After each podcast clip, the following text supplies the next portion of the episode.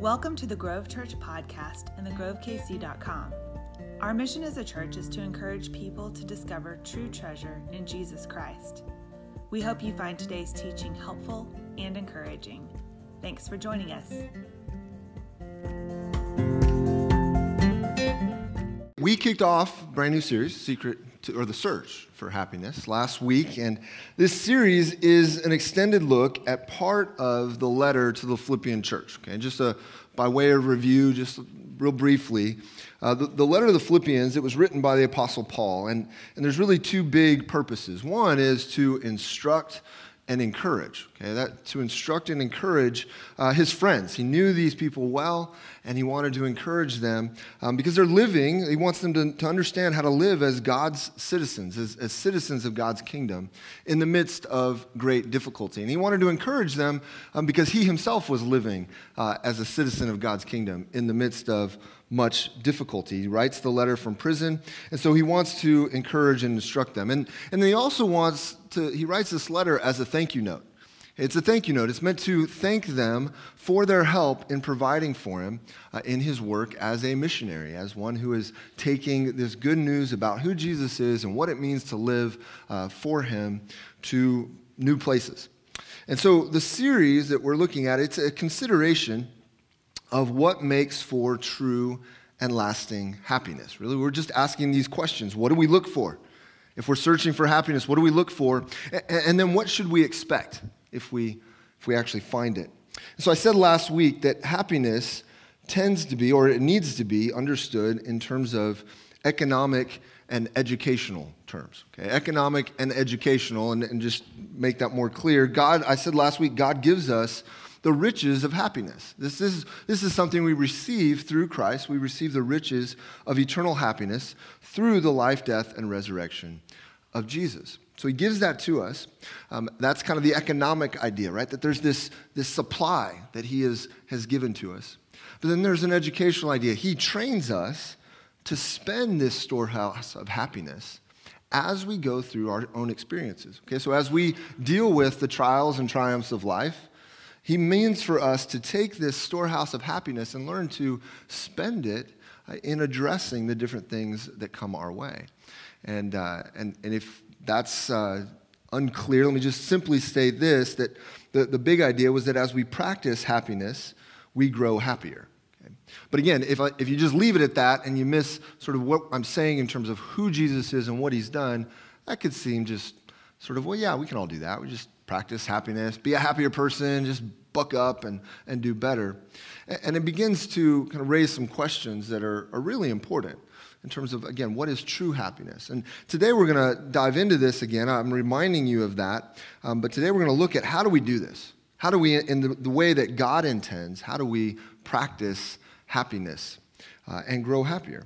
And so we'll, we'll look today at the not so secret secret to putting happiness into practice. Okay, because it's not really that secretive. I, you're looking at it there on your listening guide. You're seeing a lot of what I'm already going to say. But before we get into that, I want to tell you a story.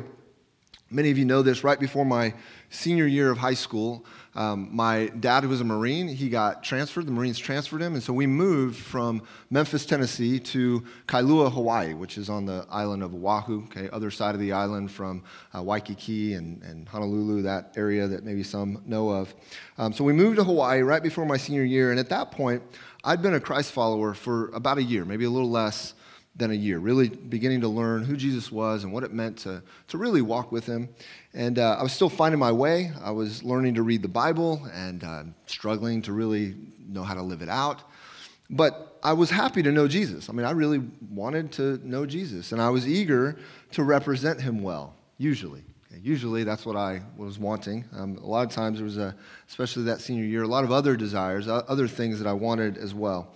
Um, but you know, senior year, there's there's a lot of rites of passage, and one of those for us was uh, your your yearbook, right? Your picture in the yearbook. You just take fancy pictures, and you're going to submit those. You can give them to people, you know, invitations to graduation, that kind of thing. But, but you have a picture for the yearbook. And then they also ask you, the, the staff asked you for a quote. And so you have your, your senior picture and your quote. And so uh, when that time came, when it was time to give the Kalaheo High School yearbook staff my quote, I saw it as an opportunity for everyone to see my faith in Jesus, right? See that I was committed to Jesus. And so I began to think, well, what should I say? What, what is this going to be about? And the best thing I could come up with for my quote was the verse that I'd learned to write under the brim of my baseball cap. Okay, that's, that's why I'd use this verse. Probably hadn't even read it in the Bible at that point.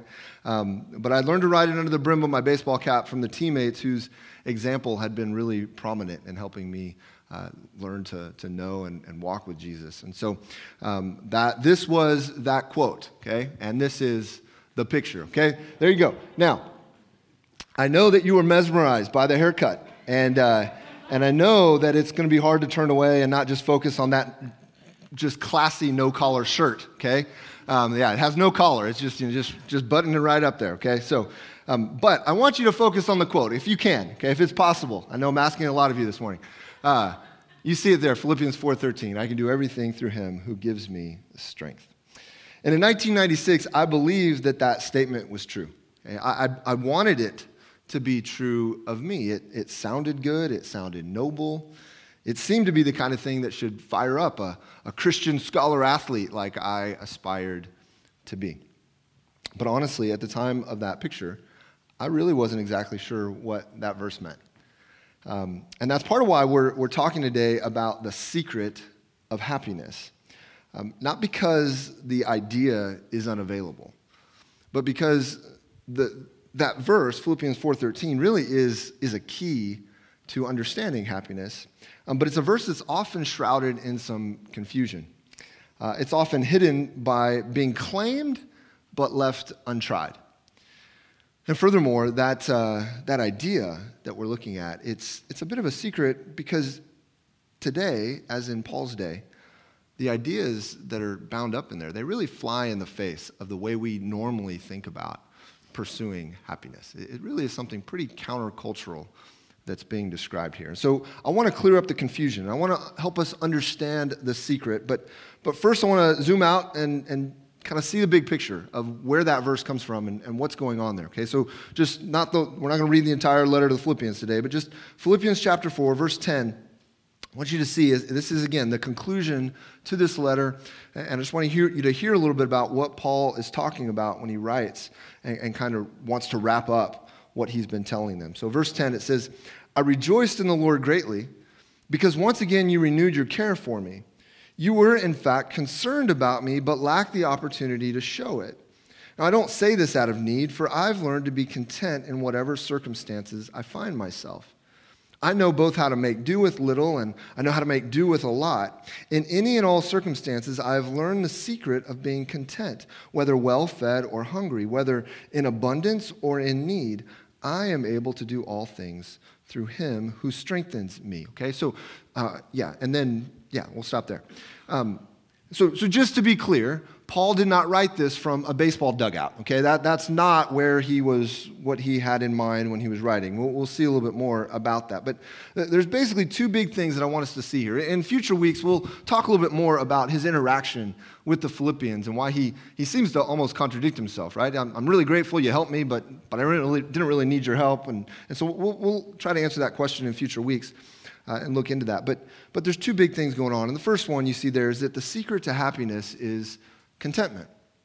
And the first thing that Paul wants us to understand is the secret to happiness is contentment. He starts with, I rejoiced in the Lord greatly. So, so his topic here is joy. It's the major topic of the letter. He's dealing with joy. But then he moves from there to, I have learned to be content.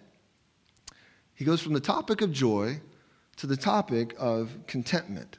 And the reason are, is because these are very closely related. These, these are almost the same thing.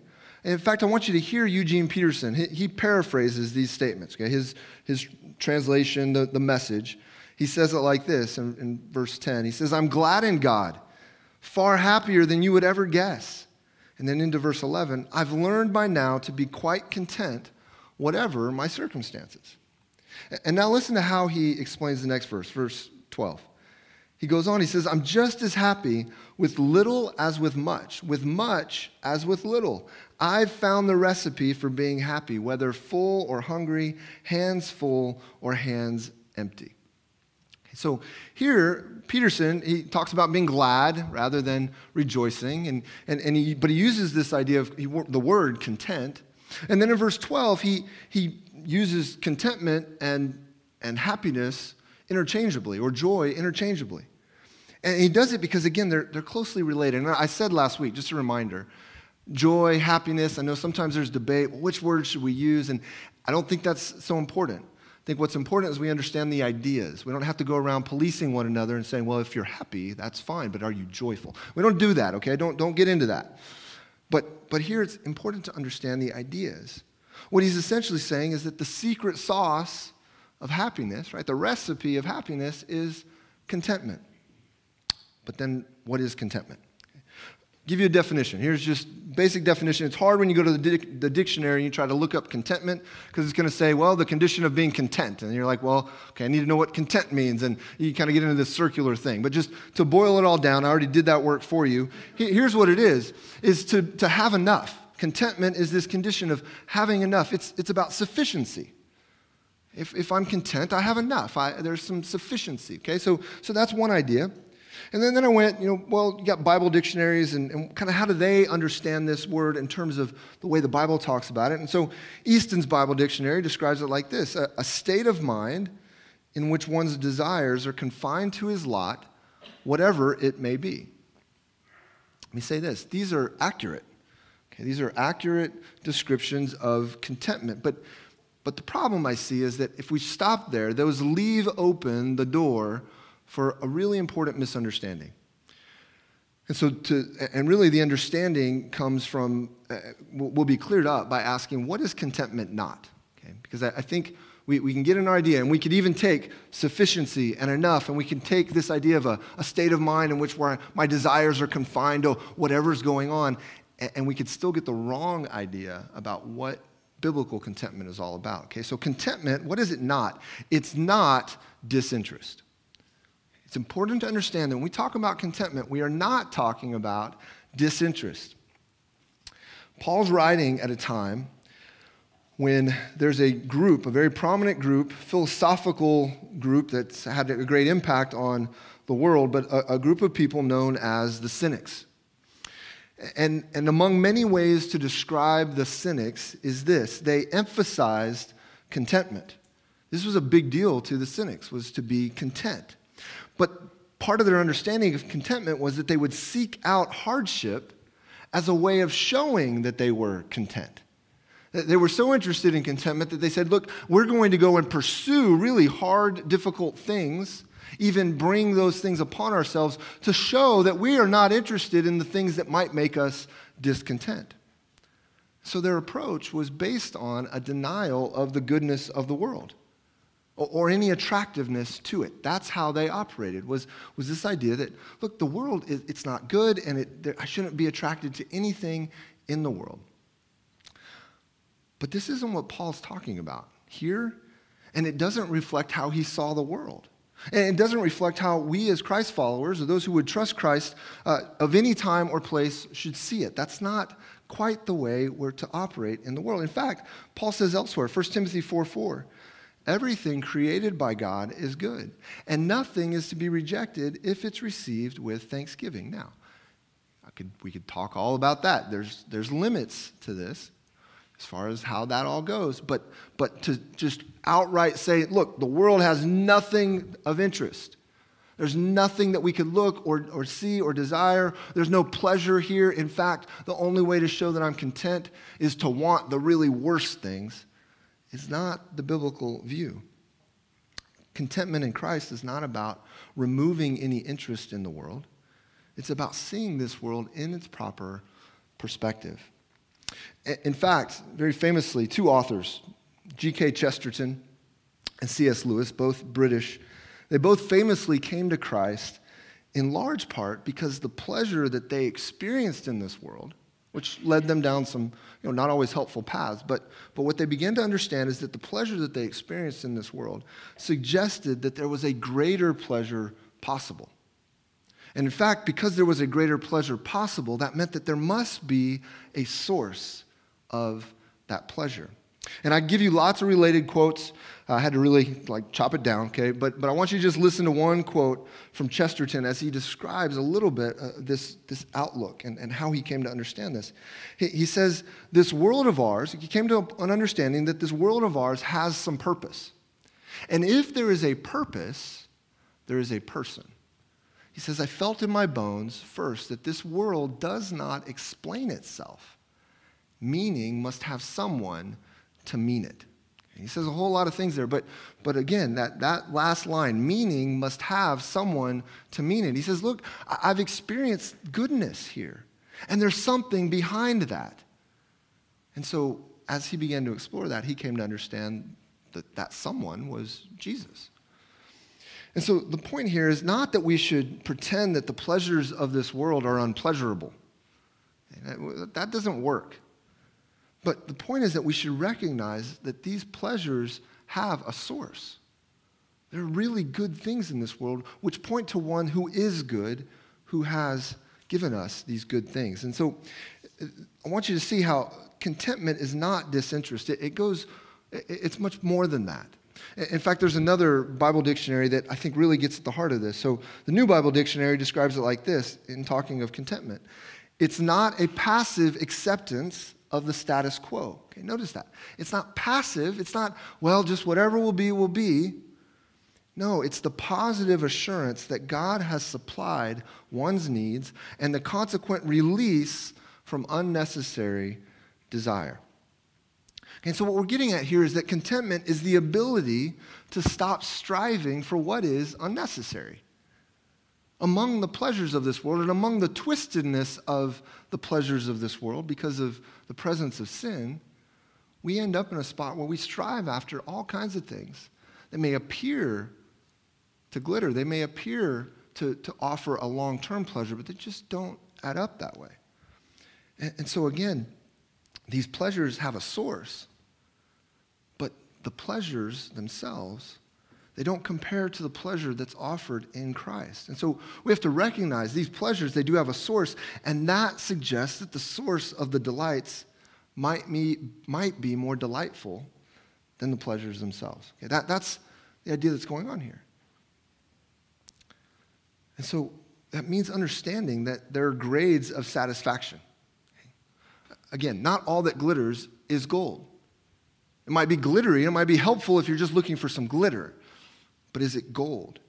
And once you understand how things really compare, right? Once you're able to see something in light of other things, what happens then is you have the potential for your values to shift, for your priorities to change, right? to, to see things as they are. If you, you understand how this thing compares to that thing, then you might go, you know what? I thought that was everything, but now I see that there's something more important. And that, that's part of how contentment works. And so we see it in, in really practical ways. Go back into the Proverbs, Proverbs 15, 17. We're told this better a meal of vegetables where there is love than a fattened ox with hatred. Very similarly, Proverbs 17:1, better a dry crust with dry crust with peace than a house full of feasting with strife. Okay? So, again, think about that. Is a feast bad? No. Is a fattened ox bad? No.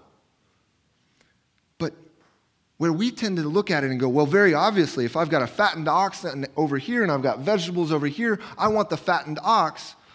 Well, yeah, but if the fattened ox comes with hatred, I might choose and realize wait, vegetables and, and love?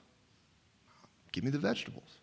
That's hard for me to say, okay? But, but it's important to see, right? These are, these are different. And, and if you start to see them rightly, your priorities change. And so we're told in the New Testament, Luke 12 15, one's life is not in the abundance of his possessions. Begin to realize maybe there's more to life than just the initial things that glitter, but, but really don't last. Okay, so remember, contentment and happiness are not exactly the same thing. And I say that because you can be content, but perhaps not be happy. You can kind of be content, but maybe not exactly happy. But I think it's impossible, and I think Scripture shows it's impossible to be truly happy without being content. You can't really rejoice or be happy in this way if it's a happiness that's dependent on your circumstances. That's what Paul's getting at here. Is if my happiness only goes so far as my circumstances, then it just doesn't carry me very far. So again, contentment's not about being disinterested in the things of this world. It's about recognizing that there's something, someone greater than the things of this world that should drive us. Okay, so contentment means, it's not disinterest, but it means being motivated by Jesus and his promises. That's the kind of contentment that Paul's talking about, is being motivated by Jesus and his promises, seeing the world in light of him. And so we're told, Hebrews 10:23, let us hold on to the confession of our hope without wavering, since he who promised is faithful. Our contentment is, is being motivated by knowing, wait, I can count on Jesus. And what Jesus has offered me is, as the one who created the pleasures that are so often so distracting and so hard to, to let go of, what Jesus offers me is something that will, will endure, something that will last. So the secret to happiness is contentment, but how do you develop that? I think one of the key ways, we're going to look at this more in the weeks to come, but one of the key ways that contentment grows and, and then happiness grows is through gratitude. It's, it's through appreciating the things that we have, appreciating the world that God has made. We as Christians don't have to look around and go, man, well, that, yeah, that's pretty good, but there's a problem with that. Oh, there's a problem. But sometimes that's, that's what we become known as. And there are problems, and there are, it's good to actually critique things, but it's important for us to appreciate all the wonders of what God has made. And as we grow in gratitude, we grow more content. So, so that's part of it. But I think a couple other things just in thinking about contentment is one, be quick to confess when your desires are out of whack. The facts are we, we just we go after the glitter. We let go of, of what's gold. We, we get out of whack in terms of our priorities. And so when you recognize that, when you realize, man, I've been living for all kinds of things that, that don't actually satisfy, then admit that. Admit that to the Lord and begin to take steps to say, well, let me, how do I then elevate this other thing? How do I make it a priority? Well, it's in my decisions.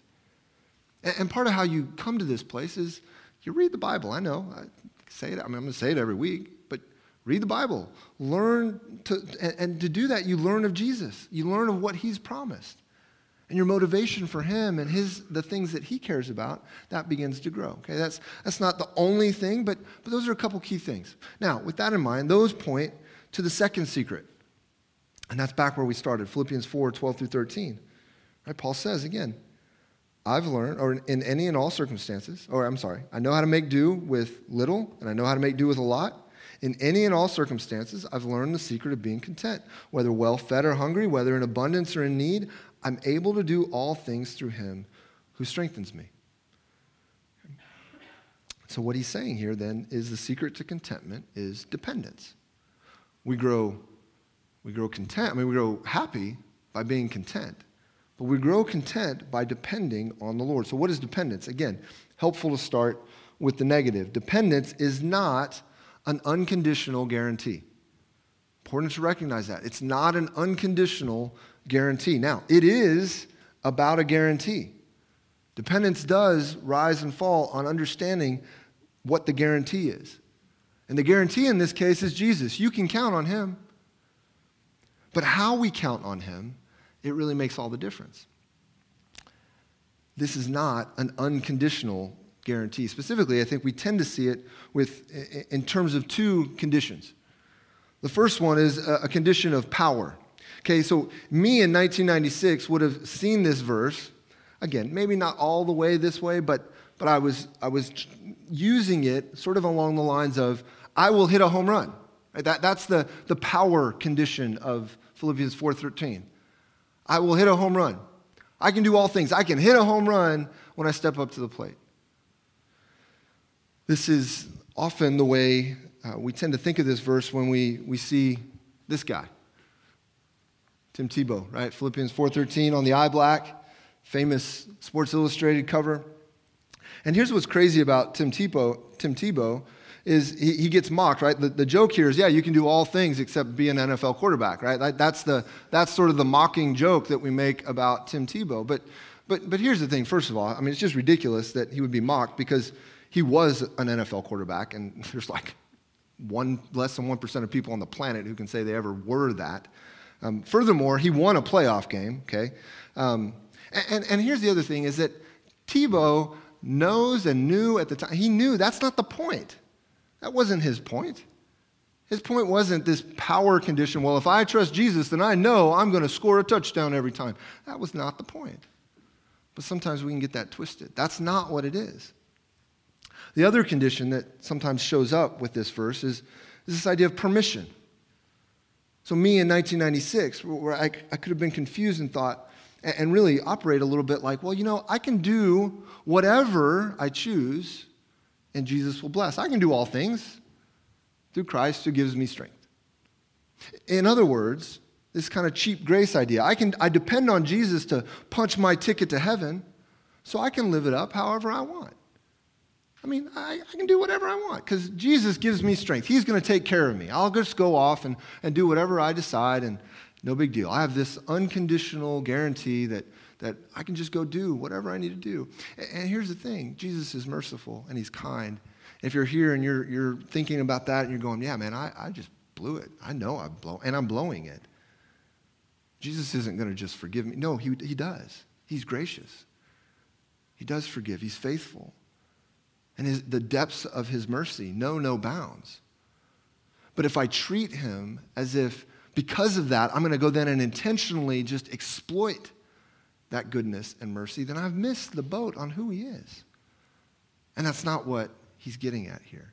This is not permission to just go do whatever I want to do. This is Jesus. What Philippians 4:13 is an understanding that, that Jesus has good things for us as we walk with him.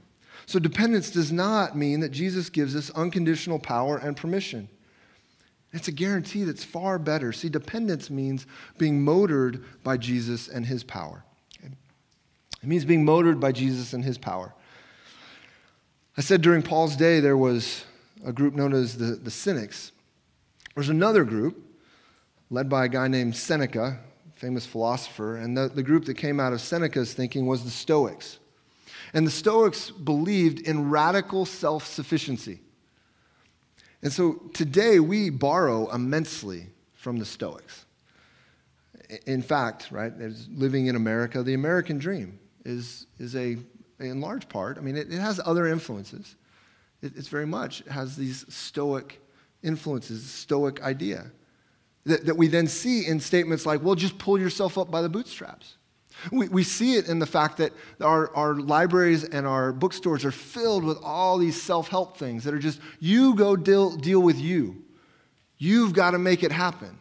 You go follow your heart, your dreams, and you do everything. And so there's this radical self sufficiency that shows up in our living. But that radical self sufficiency is insufficient. Quote again, I've said it before, quoting my friend Harold Bullock, who says, The American dream isn't bad, it's just not enough.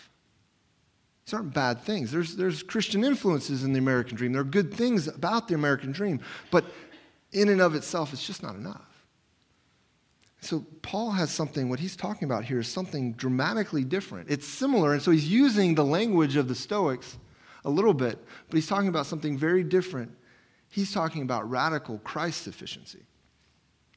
Again, I want you to hear Eugene Peterson's explanation of Philippians 4:13. He says, "Whatever I have, wherever I am, I can make it through anything in the one who makes me who I am." And so likewise, Paul says elsewhere, Galatians 2:20, I've been crucified with Christ, and I no longer live, but Christ lives in me. The life I now live in the body, I live by faith in the Son of God who loved me and gave himself for me. It's this kind of radical Christ sufficiency that Paul is talking about and that we are called to live. It's that, that's how this dependency grows. A few months ago, I was, I was decidedly unhappy. I mean, it was just it, was a season, it, I don't know, I'm starting to see patterns, but you know, coming out of Christmas time, um, early in the year, and I was, I wasn't doing real well. And uh, a friend, I was in a, with a group of friends, and one of them, who I didn't actually know all that well, he, he but he, he caught wind that, uh, of what was going on. And just out of the blue, he sent me a sermon to read. It was very kind and uh, sent me this sermon to read. It was from the great British preacher Charles Spurgeon. And the title, it's a very Spurgeon and 1800s kind of title. It was Ziklag, semicolon, or David encouraging himself in God. Okay, that's the title of the sermon. But I read it. He, he encouraged me, the friend encouraged me, hey, maybe read through this, read it slowly. Gave me some caveats. He's like, make sure you understand it's not talking about this. And he just wanted to make sure I, I heard it properly. And the Lord was very kind to use it to remind and teach me again what it means to depend on Him and help, I think, bringing me out of a, a season of unhappiness. And, and, there were two things that Spurgeon said that were especially helpful to me. The first one, I mean, there was a number of them. I boiled it down. These two. One, he says, it is good to be insufficient and to find God all sufficient. That was part of my unhappiness, was feeling insufficient. It's easy to feel insufficient. But his point, right? Find God then, and that in those that deep spot of feeling insufficient, there you find God all sufficient. Well, how does that work? He goes on, he makes this statement, which I love. He says, There is a God reliance which arouses all our self reliance. Takes all the, the self reliance, the good thing from the Stoics, and it yokes it to the chariot of providence, making the man ready for action because God is with him. See, notice, is this what Spurgeon is getting at? Is, you know, when you feel insufficient, the, the, the answer is not to just sit down and go, well, God, I don't have anything, so I guess just zap me around and make me do stuff. No, he says, no, it's good to get to that spot, but, but there you need to find that God is sufficient. And then there, what, what happens is that we, we take the, the sufficiency that we do have, the, the reliance on ourselves, the things that God has given us to do, because he, He's equipped us to actually do stuff. He's given us responsibilities, He's given you responsibilities. But to take that ability and to, to yoke it to the chariot of providence. See, how do we depend on God? We consider God's great ability, and we take our abilities and we yoke them, we tie them to God, and we, we get after what He's called us to. And then we trust Him to make us ready for action. I get to doing things, but knowing that God is great, relying on Him and trusting Him to make us ready for action. And so, like a chariot motored by a warhorse, our lives are motored by the providence and power of Jesus. That's this kind of dependence that Paul's talking about and that Spurgeon explained. And so, very simply, dependence how does it work? It shows up in my choices. You see, the power of Jesus, it becomes ours through the presence of the Holy Spirit, who, when you trusted Christ, then dwells in us. And that power is then accessed and exercised through God's word and prayer. And then God intends for us to learn dependence on Him by depending on His people, the church to teach and encourage us in these things. Okay, so God uses, works in our choices. He gives us the Holy Spirit as a gift to lead us and empower us, and He gives us His Word and the ability to talk to Him and trust Him, and He gives us His people.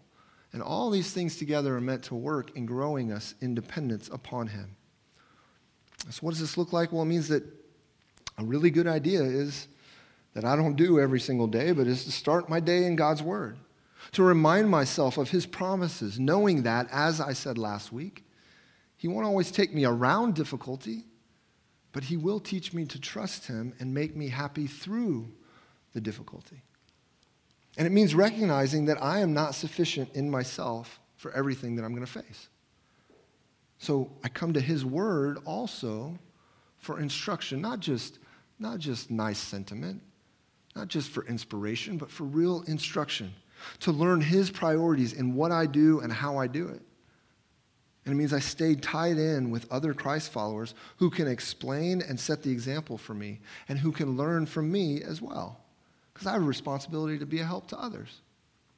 And then as I handle my responsibilities, especially those where my sufficiency is in doubt, it means that I come to Him in prayer asking for his help, asking him to live his life through me and give me power to keep on. Knowing that, whatever I have, wherever I am, I can make it through anything in the one who makes me who I am. Let's pray together. Father, I do thank you that you are sufficient.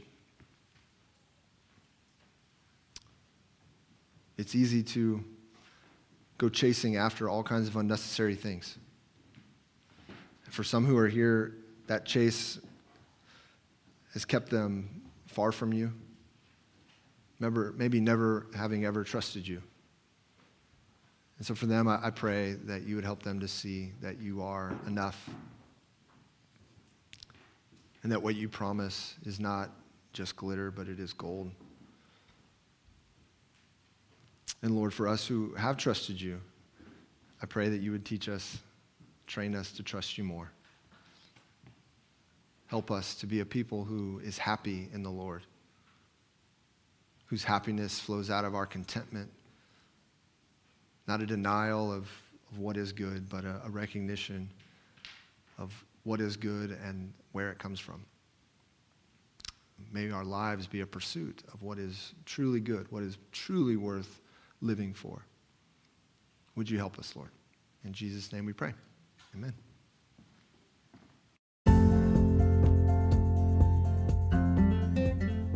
Thank you again for joining us today.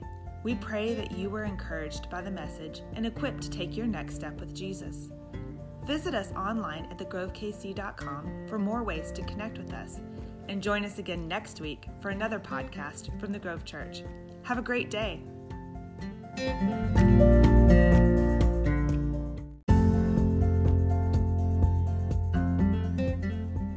Welcome to the Grove Church podcast and thegrovekc.com. Our mission as a church is to encourage people to discover true treasure in Jesus Christ. We hope you find today's teaching helpful and encouraging. Thanks for joining us.